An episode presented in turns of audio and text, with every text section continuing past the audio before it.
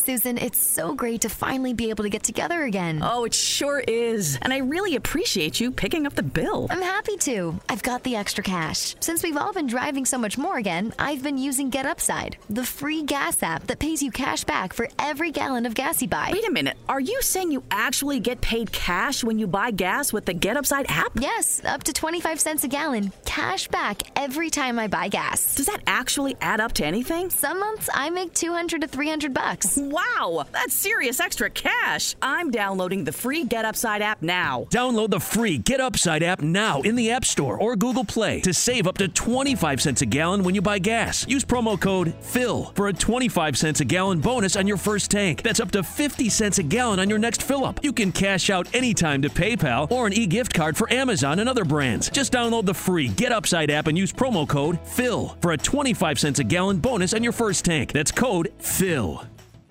Ciao, ecco una nuova puntata di Piove e cani e gatti. Oggi tutta quanta sul doppiaggio, tutta dedicata a uno dei miei argomenti preferiti, che è praticamente parente stretto dell'adattamento, della traduzione e della linguistica in generale. Come più volte ho sottolineato all'interno di questo podcast è che l'adattamento audiovisivo è praticamente ormai sotto gli occhi di tutti. Siamo passati da un'epoca dove anche i doppiatori erano delle creature invisibili a un periodo dove il doppiatore ha finalmente un volto e a volte anche l'adattatore. Prima l'adattatore e il traduttore erano due figure a volte sovrapponibili, ma anche in questo periodo si sovrappongono molto spesso e come vi ho spiegato in una vecchia puntata, no, non sono lo stesso ruolo. Però erano comunque delle figure anche loro estremamente invisibili. Adesso invece le cose sono cambiate tantissimo, come è cambiato il modo di percepire il doppiaggio.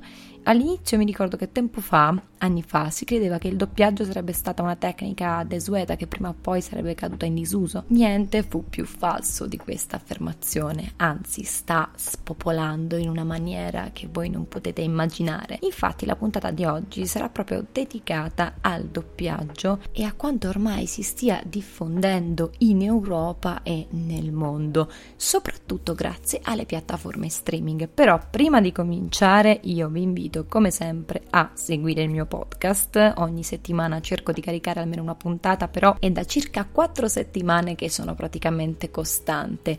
Il mio obiettivo è arrivare ad almeno due puntate a settimana. Il tempo purtroppo non ce l'ho, però ci arriverò. Io a costo di registrare di notte, prima o poi vi darò due puntate a settimana. Sarà qualcosa di molto fattibile in realtà e mi sto già organizzando. Per adesso rimaniamo con una puntata a settimana. Quindi seguite il mio podcast, seguite il mio profilo Instagram svet underscore nab e il mio eh, canale Twitch svetkrasna con due A alla fine, dove ogni lunedì dedichiamo una live alla linguistica, alla traduzione e all'adattamento. Durante questa live si parla tantissimo appunto di adattamento e doppiaggio, però anche di traduzione di testi e di ciò che succede a livello di cronaca. Abbiamo infatti affrontato la questione di Amanda Gorman proprio all'interno di una puntata del, della live di Twitch. Ma adesso proseguiamo. Prima di tutto io vi dico qual è stata la fonte a cui ho fatto riferimento. L'articolo Big Think, che lo trovate in inglese. Se volete ve lo passerò anche per DM qualora voi me lo chiediate. Però le mie riflessioni sono tratte tutte da questo articolo che mi ha passato molto gentilmente la mia cara amica e collega Silvana, che è stata la mia spacciatrice di articoli per quanto riguarda la traduzione, il doppiaggio e l'adattamento. E questo è molto interessante e soprattutto ti dà una mappa veramente chiara di come nel mondo, anzi in questo caso in Europa, viene gestito il doppiaggio. Vorrei partire proprio da questa mappa che è molto esplicativa. Infatti all'interno di questa mappa sono indicate quali sono le regioni dove c'è un vero e proprio doppiaggio, un full casting dubbing, ovvero tutti i doppiatori con gli adattatori che lavorano ai testi e i doppiatori che in alcuni posti sono addirittura delle star, non soltanto in Italia ma anche in Germania Germania, dove sono anche più esposti rispetto a noi doppiatori, sono molto più vicini alla figura della star che a quella del doppiatore che rimane nelle retrovie. Noi ci stiamo arrivando adesso, una persona come Gianluca Iacono, adesso la stiamo vedendo molto spesso sul web. Stessa cosa per quanto riguarda Angelo Maggi.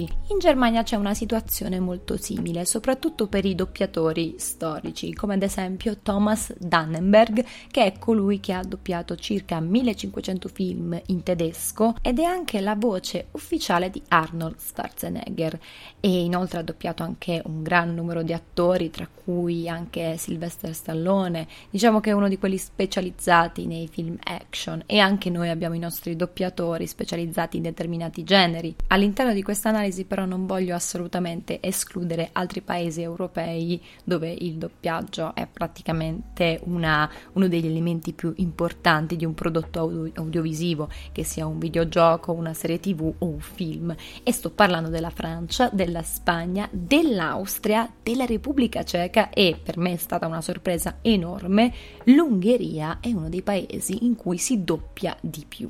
Infatti poi oggi stesso durante una live ho recuperato la versione ungherese del Signore degli Anelli, o meglio un estratto estratto del Signore degli Anelli, quello il famoso estratto, la famosa citazione di Gandalf, You shall not pass, e in ungherese era effettivamente molto curato. Io non conosco l'ungherese, ma ho notato una cosa, una cosa molto comune in Italia, si fa molta attenzione al labiale.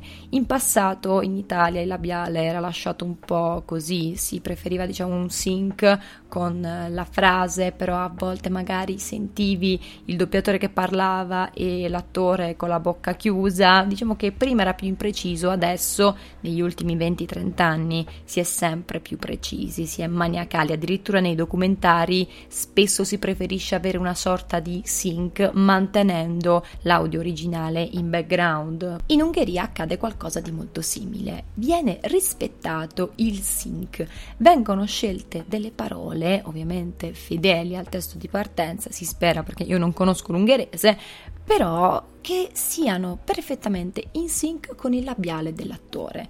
Io vi invito a verificarlo, di recuperare i video di Good Comparison, che è questo canale che praticamente mette a confronto una frase iconica che può essere io sono ineluttabile di Thanos, come può essere tu non puoi passare di Gandalf, in varie lingue, la confronta con i vari doppiaggi e all'interno di questi video potete trovare tantissime sorprese, tra cui il voice over. E adesso ne parliamo in maniera più approfondita.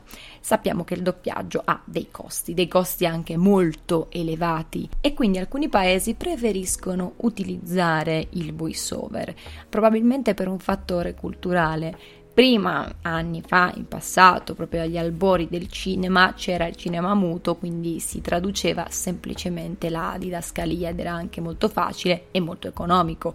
Con l'avvento del doppiaggio i costi sono aumentati, ma in paesi come la Polonia e la Russia ci sono i lettori che sono effettivamente molto accettati per quanto riguarda la traduzione di film stranieri e consistono praticamente in una persona, un lettore, uno massimo due, che semplicemente traduce simultaneamente quello che stanno dicendo gli attori in quel momento, lasciando come un documentario, cioè anche se non si tratta di un documentario, è esattamente come un documentario, lasciano quindi l'audio originale in background, il che suona estremamente cheap. Vi invito ad ascoltarli, ma anche lì hanno delle figure di riferimento per questo tipo di ruolo, come ad esempio Andrei Gravilov, che è specializzato in film action, oppure Alexei Mikhailov, che lo troviamo molto spesso in drammi o commedie. Da segnalare anche Leonid Valadarsky, che viene ricordato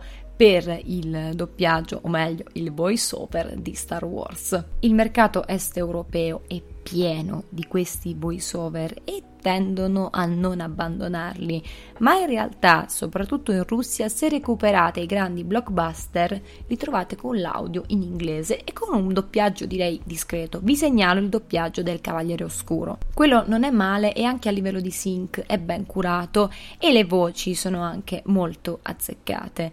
Però bisognerebbe convincere i paesi est europei ad abbandonare completamente il voice over, anche perché è un cugino ormai vecchio del doppiaggio e il mercato praticamente va sempre più veloce. Adesso la tecnologia avanza, si trovano sempre più modi per sincare il labiale con quello che si dice. Vi ricordo il, il video del, del software Jali di cui vi ho parlato per quanto riguarda Cyberpunk 2077, però man mano stanno abbandonando questo uso nonostante sia estremamente affascinante a livello culturale. Direi che è giusto abbandonare tutto ciò per quanto sia estremamente economico oppure fare come alcuni paesi, come ad esempio i paesi scandinavi che ormai sono da sempre in realtà, credo che non abbiano mai avuto una cultura per il doppiaggio, ma loro da sempre utilizzano i sottotitoli. Il doppiaggio è dedicato soltanto ai prodotti per bambini o ai bambini comunque e in questi paesi, inclusa anche la Gran Bretagna e l'Irlanda, voi mi direte, eh, però i grandi blockbuster, i film più importanti, adesso sono comunque tutti quanti in inglese. No, ricordiamoci che un film come Parasite ha collezionato Oscar, non ricordo neanche quanti Oscar, però è uno dei film più popolari degli ultimi anni ed è in coreano, quindi una cultura del doppiaggio pian piano si sta sviluppando anche nei paesi anglofoni. Infatti negli Stati Uniti stanno cominciando a spuntare le prime scuole di doppiaggio, il che è molto particolare e sottolinea quanto il mercato anglofono, comunque statunitense, sia aperto ai prodotti stranieri, in particolare orientali. Per concludere vi segnalo un caso molto particolare in Belgio.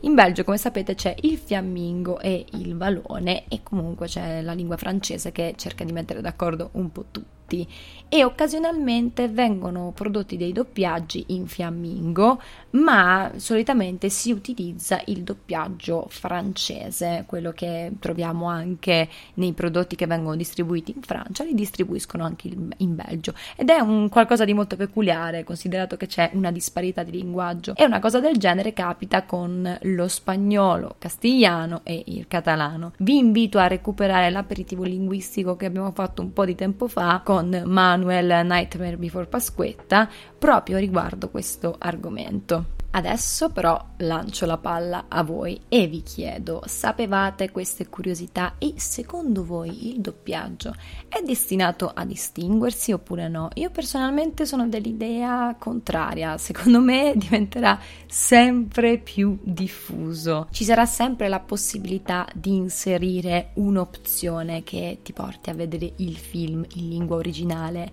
ma ricordiamoci che Netflix collabora con circa 165 studi di doppiaggio in tutto il mondo, quindi è qualcosa che si sta diffondendo man mano. E non è per forza un male, anzi secondo me non è un male, è semplicemente un qualcosa in più al nostro, alla nostra cultura e alla cultura di tutti quanti, dai più lavoro a centinaia di attori, aspiranti doppiatori, artisti che amano questo mondo e che vogliono lavorarci e soprattutto date lavoro agli adattatori tipo me, per esempio, aspirante adattatrice che non vede l'ora di cominciare a lavorare, però presto, tempo al tempo, tempo al tempo. Io vi ringrazio per avermi ascoltata fino ad ora, vi do un abbraccione a tutti quanti, vi ricordo come al solito di seguirmi su Instagram, Twitch e qui sul podcast, su Spreaker o su Spotify. Un abbraccione e ci vediamo alla prossima.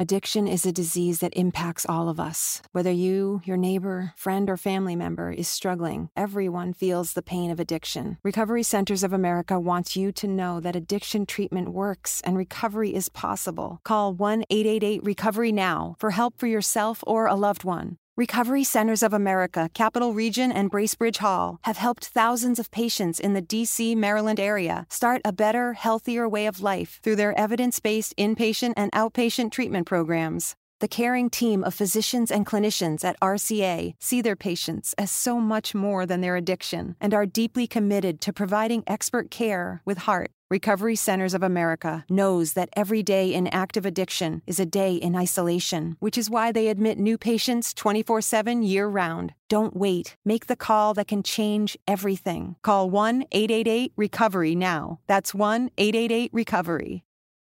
Support for this episode has been provided by George Washington's Mount Vernon.